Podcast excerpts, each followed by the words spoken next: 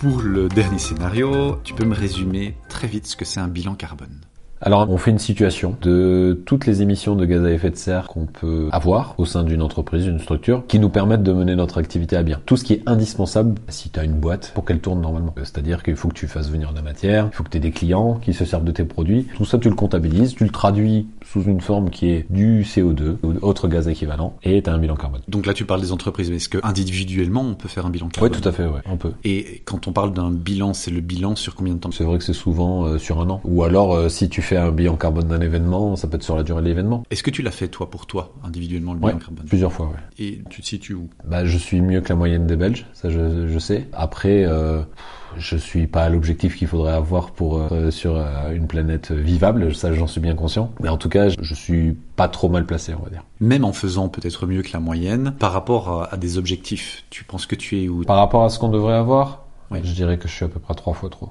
Donc finalement, en faisant quelque chose de bien, on est à trois fois trop. Ouais, tout à fait. Alors on imagine de nouveau un futur assez proche où on manque de ressources. Mais cette fois-ci, on manque tellement de ressources qu'on est rationné. Donc on se trouve dans une situation où l'État est nécessairement plus autoritaire parce qu'il doit dire aux gens ce qu'ils ont accès. Tu as des quotas pour acheter des choses, pour manger, pour te chauffer, etc. C'est une période aussi de transformation politique assez importante. On peut imaginer même qu'il y a des renversements de pouvoir. Certaines choses qu'on trouvait tout à fait inacceptables, mais on finit par les accepter, comme justement plus d'autorité. Et durant cette transformation, il y a quelques personnes qui commencent à mettre en place un modèle de vertu. Donc c'est-à-dire qu'ils vont classer les gens selon leur contribution passée au dérèglement climatique. À partir de toutes les traces numériques qu'ils ont pu rassembler, ils calculent un équivalent de bilan carbone pour ta vie passée. Et peut-être même bien plus. Ils incluent pas seulement les émissions, mais l'usage des ressources.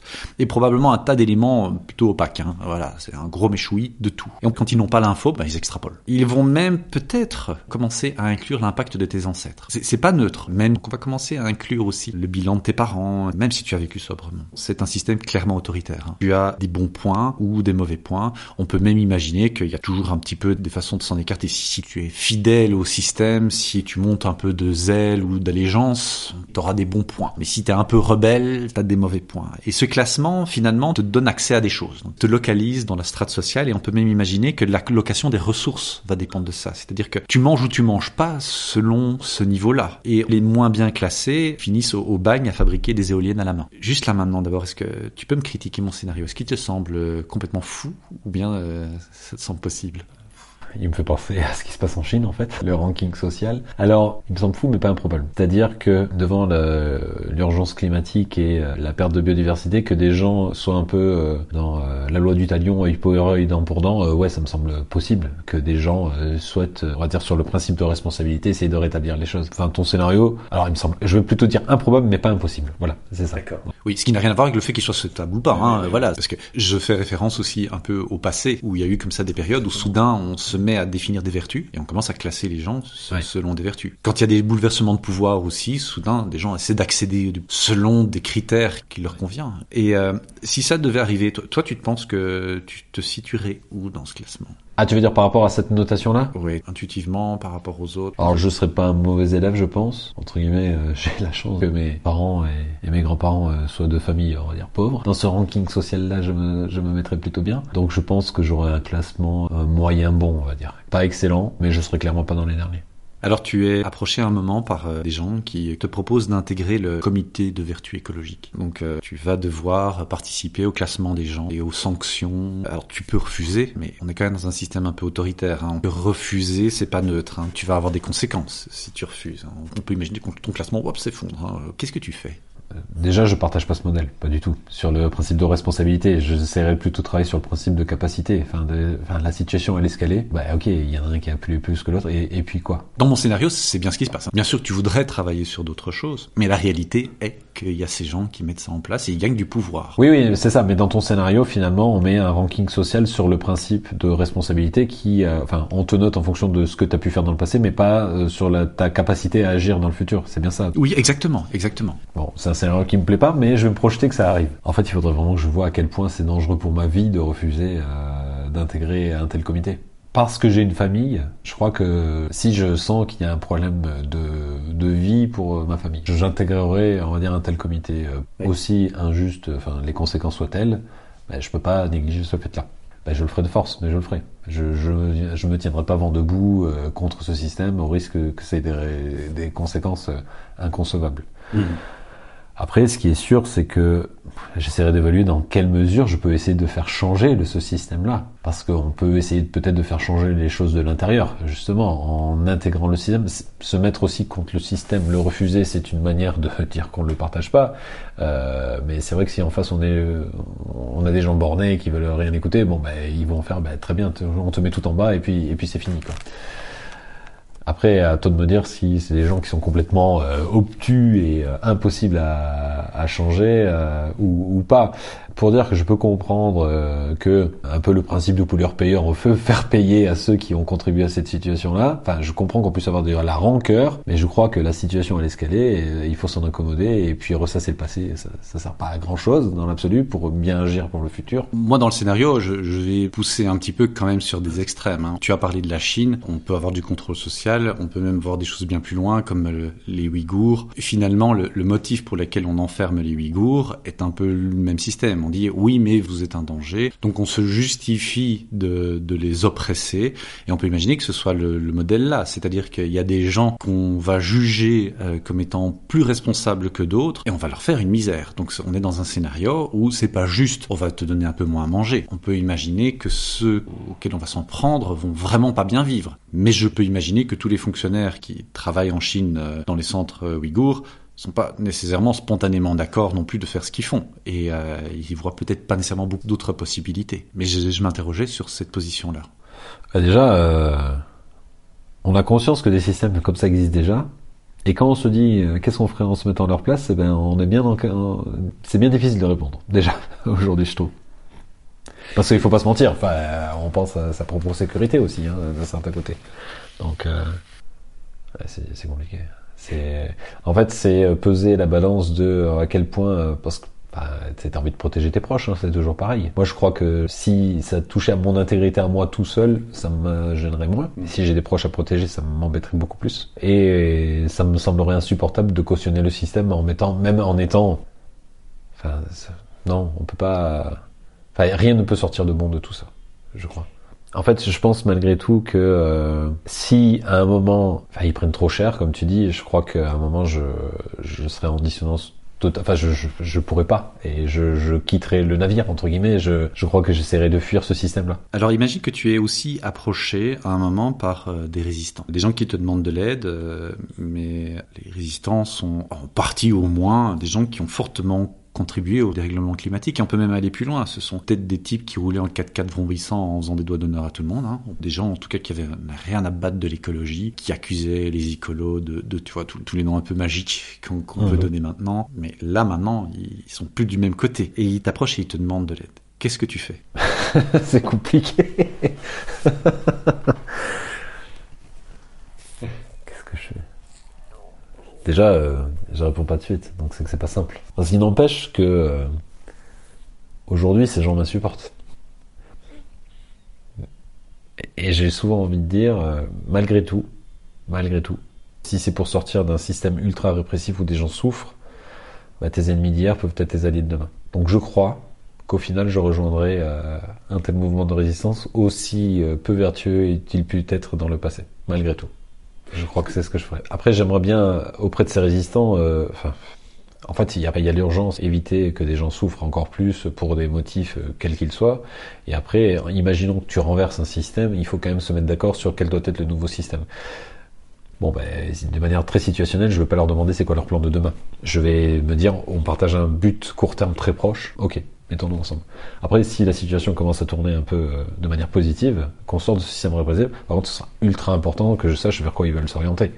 Euh, S'ils veulent s'orienter vers quelque chose, justement, vers le futur, ou juste sortir d'une condition où ils auraient pu être eux-mêmes les victimes, bon, ben voilà, ben, très bien, je les aurais aidés peut-être à ne pas être des victimes eux-mêmes et à se retrouver dans des camps comme d'autres auraient pu se retrouver, mais euh, finalement, c'est pas ça qui m'intéresse. Ce qui m'intéresse, c'est de sortir ce système-là pour aller évoluer vers quelque chose de plus, de plus vertueux ouais, je vais me poser cette question de c'est quoi leur but maintenant eux, quoi?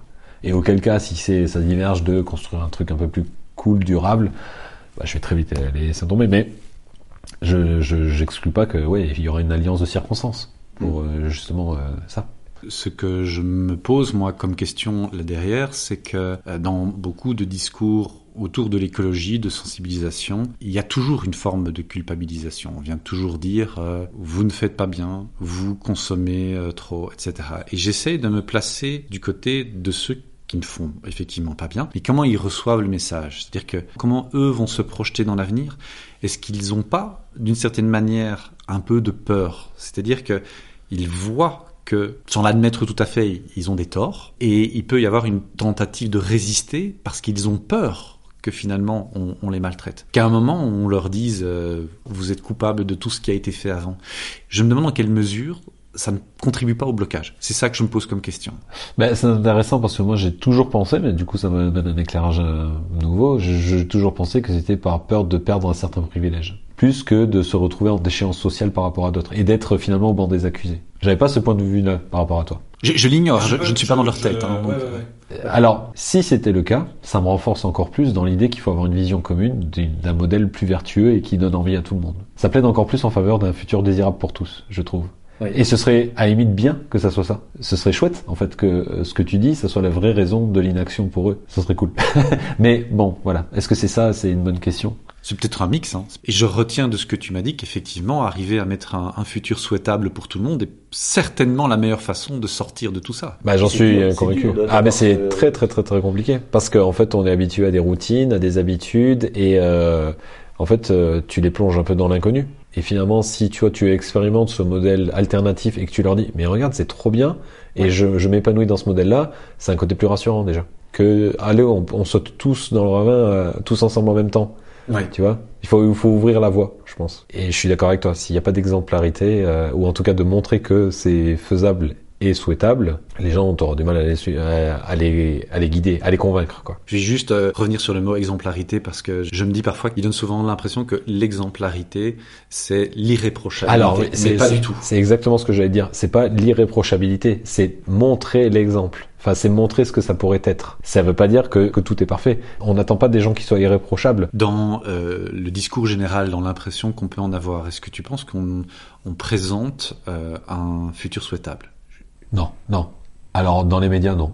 Et non, effectivement, c'est toujours très anxiogène la manière dont on dépeint l'avenir. Il est sûr que les choses vont changer. Par contre, aujourd'hui, la manière dont c'est présenté, euh, c'est pas pas réjouissant. Moi, je travaille là-dessus. Enfin, clairement, j'essaie quand je sensibilise de vendre un futur réjouissant, mais c'est pas du tout la majorité des gens. En fait, c'est des gens qui sont assez peu visibles du grand public qui vendent des futurs réjouissants. Et euh, c'est eux qu'il faut mettre en lumière, au contraire, euh, je, pense. Je ne sais pas si tu le remarques dans les exercices, parce que quelques personnes m'ont dit tu nous plonges dans un truc angoissant. Donc a priori, je suis dans le modèle, euh, je montre un futur angoissant. Mais ils me disent, à ce moment-là, on relativise, on se rend compte de ce qui est important ou pas.